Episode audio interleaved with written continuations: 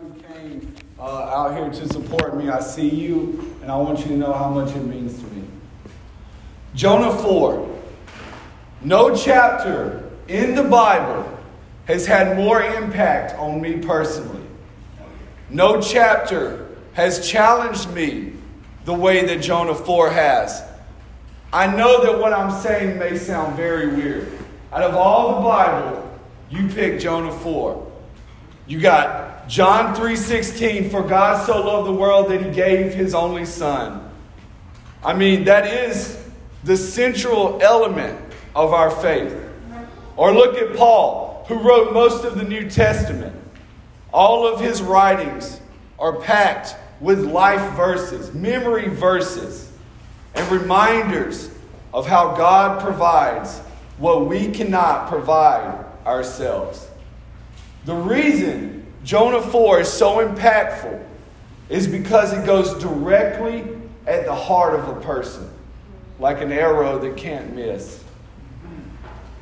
I have found myself in angry conversations with God, like Jonah is having here in chapter 4. This chapter addresses the frustrations that we ourselves may carry in life, such as hatred, true hatred for others, for God, and for ourselves. Loving things or possessions over people, self worth, doubt, depression, and struggling with the will to live. These 11 verses are the culmination of the battle of two wills. And the crazy part of it all is that it is often overlooked when we talk about Jonah. In fact, I saw a pastor one Sunday and he pulled out about 20 children's books on the story of Jonah. And they all basically had the same story. God calls Jonah. Jonah runs from God. He goes down to Tarshish. He gets on a ship. He goes out into sea. A storm comes. While he's down, the sailors, they come and get him. They throw him overboard. Jonah goes overboard into the belly of a great fish. Giant fish, not a whale. He goes into the belly. He cries out to God. He is sad. God restores him the big fish, spits Jonah out, puts him back on land. The second time, God calls Jonah to go and preach to the people of Nineveh. And this time, Jonah does what he's supposed to. He goes into the city of Nineveh. He preaches the word of God. The people of Nineveh repent, and God saves them from destruction.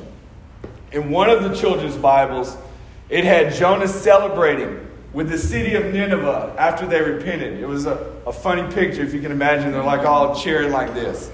I can assure you that last thing did not happen. Before we get into the scripture, I want to draw into context the importance of this conversation Jonah is having with God in chapter 4. There is one other conversation in the Bible that parallels the hard truths of this conversation that we will look at today. The other conversation is found in a parable that most of you will know the parable of the prodigal son. We can see several similarities in these two stories, and this will help us to dive deeper into the character of Jonah. Most of the time, when the parable of the prodigal son is preached, the focus is on the younger brother. Younger brother runs away and comes back. The focus is on the heathen of the story. But I want to focus on the older brother whose hardened heart is a lot like Jonah's hardened heart in chapter 4. So let me do a, a quick recap of the parable of the prodigal son for those who may not be familiar. In the parable, which is a story told by Jesus in the New Testament, a father has two sons, simply known in the story as the younger son or brother and the older son or brother. The younger son comes to the father and he asks for his inheritance early, before the father dies. He's essentially saying, Father, I don't care about you. I want your money. I want I wish you were dead. I want what is for me to be given to me now. The younger brother gets the money. He leaves and he wastes all the money and inheritance on things of this world. Life gets really bad for him. He is near rock bottom. And at one point, he is so poor and hungry that he is looking at a pigsty at the slop, and he is, it is appealing to him. He is that hungry. He is that low in life. And then he says, I've messed up. I've sinned against my father. But I'll go back to him, and maybe he will hire me as one of his servants because I don't deserve to even be called his son. When he arrives back, to his surprise, the father sees him and he gives him the best clothing and a fattened calf for a meal. And a banquet is prepared, despite the fact that his son had sinned against him and hurt him deeply. While this is all going on, the older brother, the one we're focused on, he takes pride in the fact that he never sinned against the Father. He is so proud, in fact, that he doesn't believe the Father should forgive his brother or give him such a warm welcome. After all, the older brother outwardly appears to be faithful and well behaved. His heart is filled with jealousy that his father would have mercy on someone who he feels is completely unworthy of forgiveness. Luke 15 28 says that the older brother refused to go to the celebration for his brother. This is going to sound a lot like the way Jonah feels about Nineveh. He feels Nineveh isn't worthy of the same forgiveness that he himself has received. So let's bring this parallel back to the book of Jonah.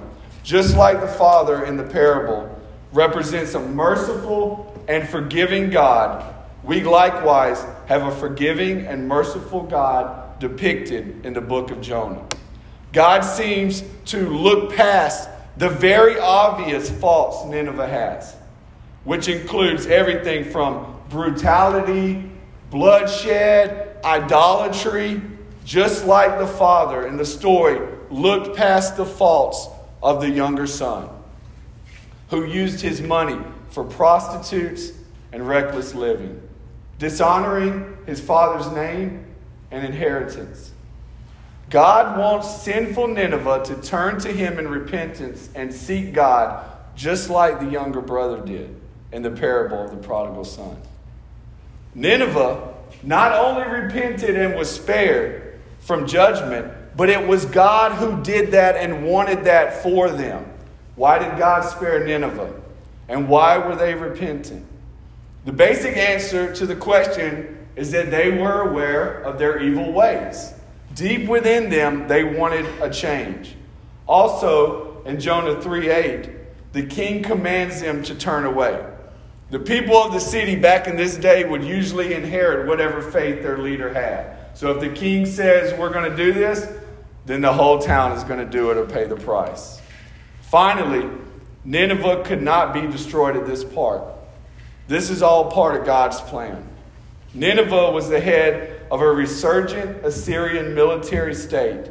And even during this period of Assyrian history, their imperialistic ambitions had already been on display. The power of Nineveh was known. And trust me, Israel will know who the Assyrians are. But that's another sermon for another day. Going back to the parable, the parable ends with the father talking to the older brother. The older brother did good. He followed the father's rules. He worked hard, but he refused to go into the banquet because the younger brother is there. And the younger brother did so many bad things. How could you forgive this son of yours. In the parable of the prodigal son, we don't know if the older brother later made it into the banquet and humbled himself, receiving the father's invitation. Even more importantly, we don't know if the older brother made it into heaven, as the banquet symbolizes heaven in the parable. In the book of Jonah, we don't know what happens to Jonah either. Because as we notice with both men, we don't see a repentant heart, a heart that acknowledges and recognizes the Heavenly Father's mercy and forgiveness, as just and right. So let's look at Scripture with a focus on our own hearts. Jonah 4, starting with verse 1. But it displeased Jonah exceedingly, and he was angry. And he prayed to the Lord, and he said, O Lord, is this not what I said when I was yet in my country? That is why I made haste to flee to Tarshish. For I know that you are a gracious God and merciful, slow to anger, and abounding in steadfast love, and relenting from disaster. Therefore, O Lord, please take my life from me, for it is better for me to die than to live. The first point for today hatred separates us from God. I know it may say here that Jonah was angry and what God did displeased him exceedingly, but that may be a little mild in describing Jonah's feelings. The literal translation of this verse is it was evil to Jonah with great evil. It was evil to Jonah with great evil. Jonah hated what God had done. He was a prophet who misunderstood God's mercy, and he had a limited view of God's plan for the redemption of his own people. Or maybe it was his own heart that kept him from wanting for others what God had done for him. He wanted a tailored mercy that fit his perspective. He wanted to be the judge. And while there may have been some reasons for Jonah's displeasure, it is sad to see him place limits on the same grace that saved him. He was mad that God saved the Ninevites, but yet two chapters ago, he is in the belly of the fish begging for the same forgiveness. This directly correlates with the parable of the prodigal son. The older brother hated what the younger brother had done. Likewise, Jonah hates what the Ninevites have done. The older brother in the parable was so mad that his younger brother found redemption. So mad that it kept the older brother standing outside of the banquet rather than entering into it. Remember the children's Bible interpretation that had Jonah celebrating with the Ninevites at the end of the story. Even though it's not true, it would have been a much better ending. It would have been pleasing to God. There was a time in my life when I remember saying, God, I hate you. And I know that's a pretty intense statement to make, but I have to let you into my life so that you can see that our God is limitless. He is the Alpha and the Omega. He is there, and there is no one past saving. You cannot put our God in a box. And when I tell people about this time, I don't want to give them the full truth. I usually just say I left the church for a while. I was going through some things. I was trying to find my way. But that's not it. I was against God. I felt like Jonah. It was evil to Nick with great evil. November 23rd, 1998, I step off I step off the elevator of the hospital where my father had been in and out for the last three months, battling leukemia. You see, I grew up in the church to this point. I know at this point that God heals. I know the story. I've heard the story of Jonah, right? I know that God can heal people from leprosy. I know that God can raise people from the dead and more. As I stepped off the elevator, elevator that day, time seemed to just stand still. Everything was going in slow motion. And with each step I took closer to my mom, I could see her face fighting back tears, trying to get through what she was about to tell me. Nick, it's time to go tell your father goodbye. Within 48 hours, my father passed away. And then my hatred was born. If God has the power to heal, and he doesn't heal my dad, then does that mean he doesn't care? It would be nine years before I stepped back into a church for the intention of worship. Nine years before I could see God for who he is. You see, we all have had these moments of anger, grief, hurt, pain. It may not have been to the point of, of hatred, but definitely to the point where you look at God and say, Why? How could this possibly be part of your plan? Jonah may see, seem dramatic, but he is the raw depiction of the battle of two wills. The battle that we all at some point face with God. Because at the end of the day, we are not God and we are not all knowing. God, why do you have to save my enemies, the Ninevites? Are you serious? We all can demonstrate Jonah's questioning attitude in some way and our struggle to see the bigger picture that God has planned. Jonah displays his anger with a sarcastic prayer starting in verse 2. If you notice, this prayer is much different from the prayer Jonah had in chapter 2.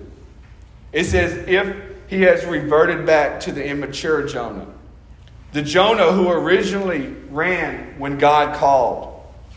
In the original language, this short prayer includes I or my nine times.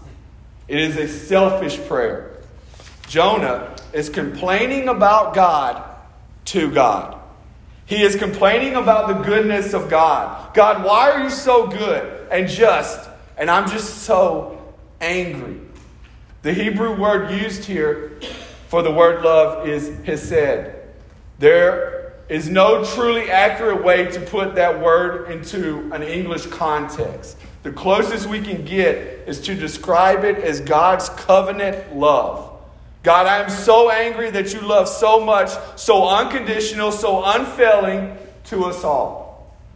The reality is that we can all find something in the Bible or life or in God's will that we feel strongly about, that we wish was different.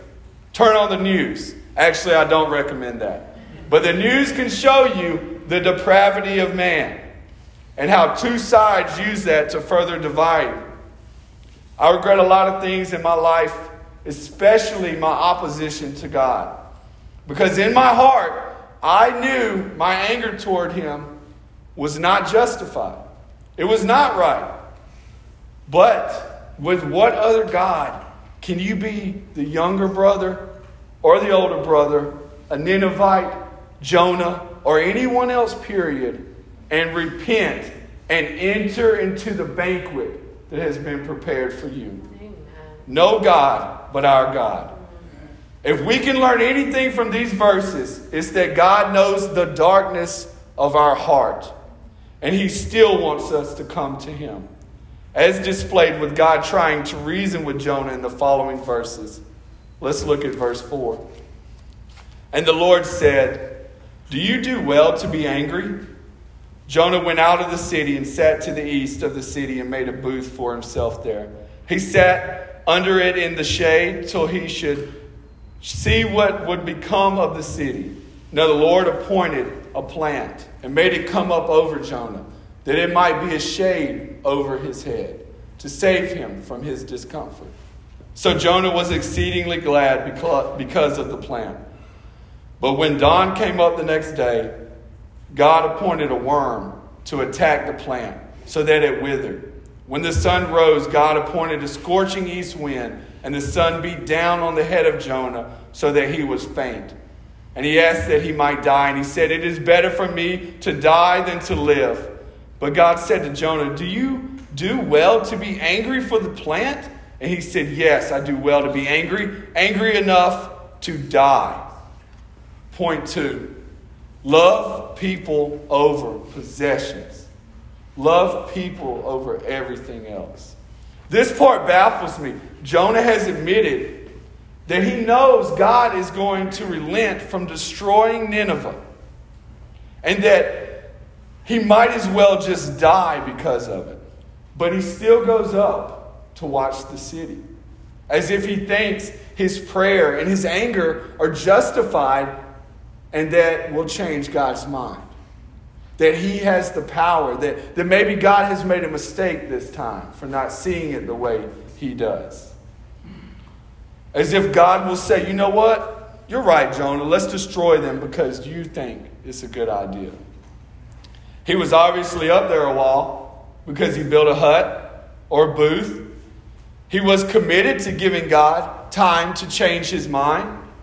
And then a plant grew. And Jonah loved, he loved the plant. Jonah loved the plant more than he loved people.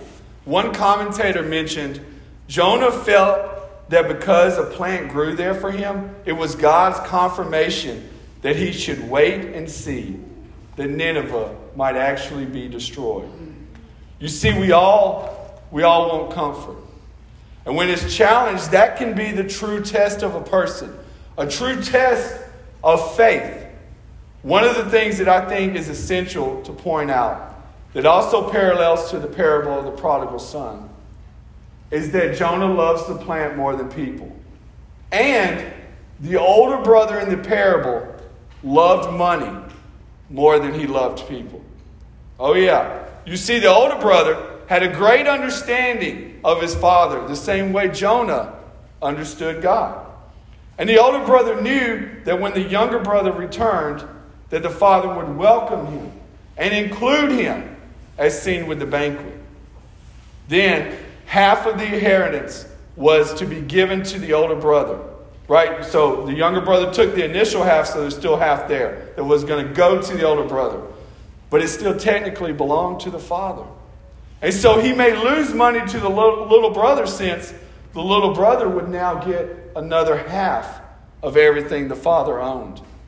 The father is pleading with the older brother to come into the banquet that he has prepared, which serves as both a celebration that his youngest son has returned and also an affirmation that he has freely forgiven his son.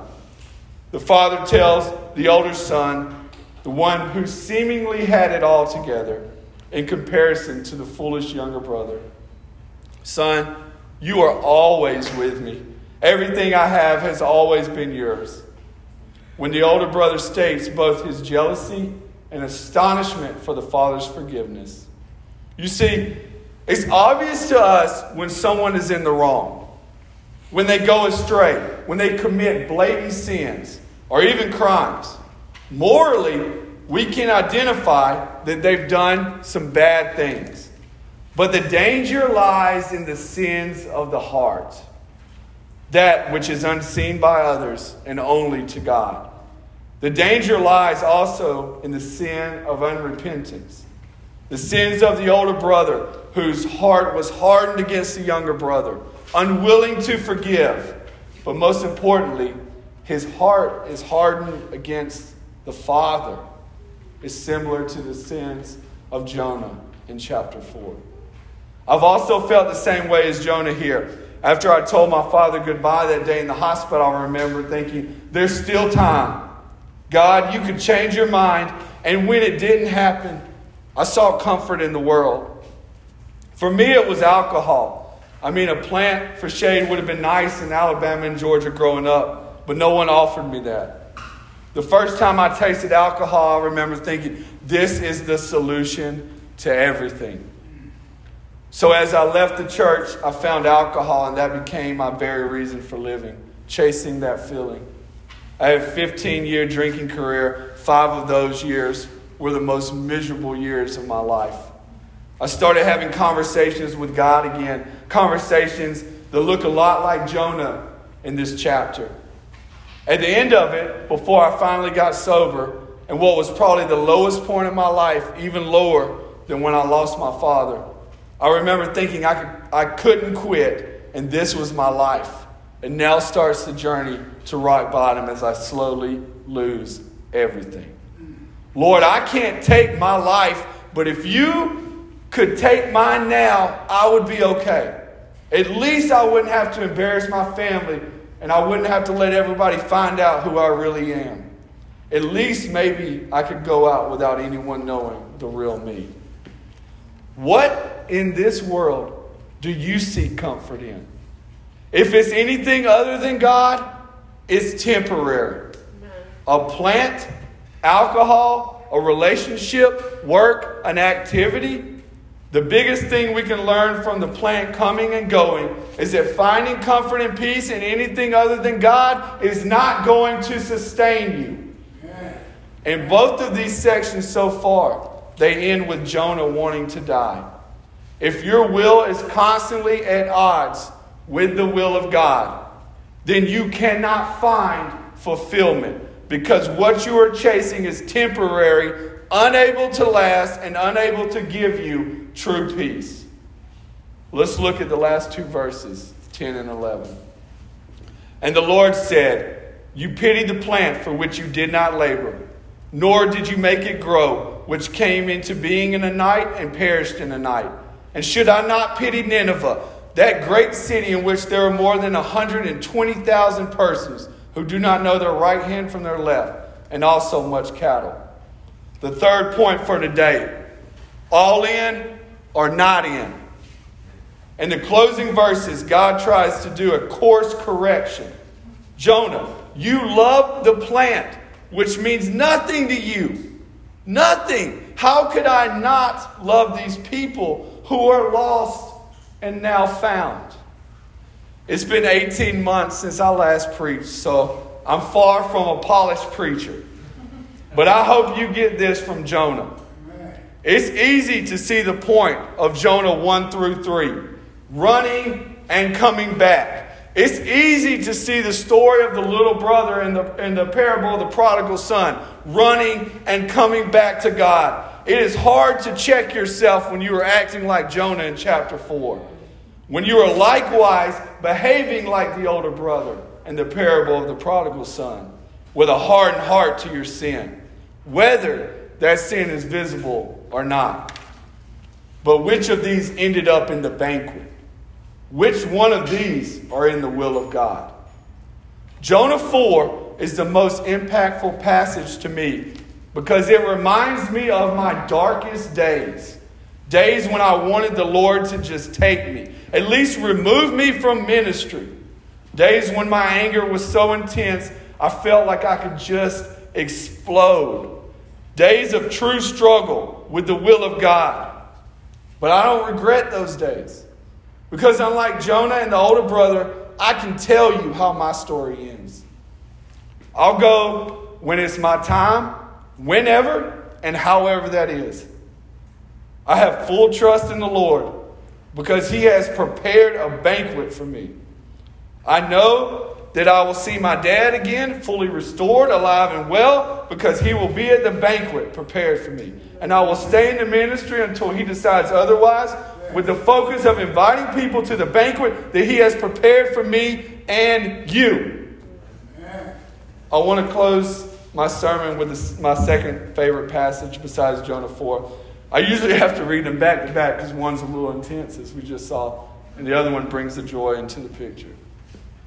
If you are still mad about the loved one you lost too early, if you are still mad about injustice, trauma that has happened, Whatever you may be dealing with, I know it hurts.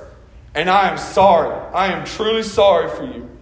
But never for one second think that God doesn't love you, or that He is not there in the midst, or that He doesn't hurt for you. The whole point of Jonah 4 is in the midst of an irate, angry Jonah, God is trying to tell him how much He loves him and us all. Even if you are struggling to love God, He still provides us with hesed love, the covenant love of God. Here is the answer to the anger in your heart, to the hurt, the pain. Here is the banquet the Lord has prepared. Revelation 21, verse 1. Then I saw a new heaven and a new earth. For the first heaven and the first earth had passed away, and the sea was no more. And I saw the holy city, New Jerusalem, coming down out of heaven from God, prepared as a bride adorned for her husband. And I heard a loud voice from the throne saying, Behold, the dwelling place of God is with man. He will dwell with them, and they will be his people, and God himself will be with them as their God. He will wipe away every tear from their eyes and death shall be no more. Neither shall there be mourning, nor crying, nor pain any more, for the former things have passed away. And he who was seated on the throne said, Behold, I am making all things new. And he said, Write this down, for these words are trustworthy and true. And he said to me, It is done. I am the Alpha and the Omega, the beginning and the end. To the thirsty I will give spring of the water of life without payment. The one who conquers will have this heritage. And I will be his God, and he will be my son. It may not be time for you to enter the banquet, but it's time for you to know that you are ready to enter. Don't let anything keep you from what the Father has prepared for you. Let us pray. Heavenly Father, I pray for the hardened hearts, including my own, Lord. Don't let anything block us from seeing you today. Let us come to you repentant, not just of the things the world can see, but the things that we know that we're struggling with inside, because we know you already know those, and so let us bring them to you with no barriers. Thank you that your grace is more than any sin we have in our lives that your Son died for everything we will ever do wrong, Lord. That you are a holy God, that you are on the throne, that you reign, and that nothing can compare to you. Thank you for who you are, Lord. Continue to work in our lives, continue to work in this church, and continue to let us be a light to the military. It's in the name of Jesus I pray. Amen.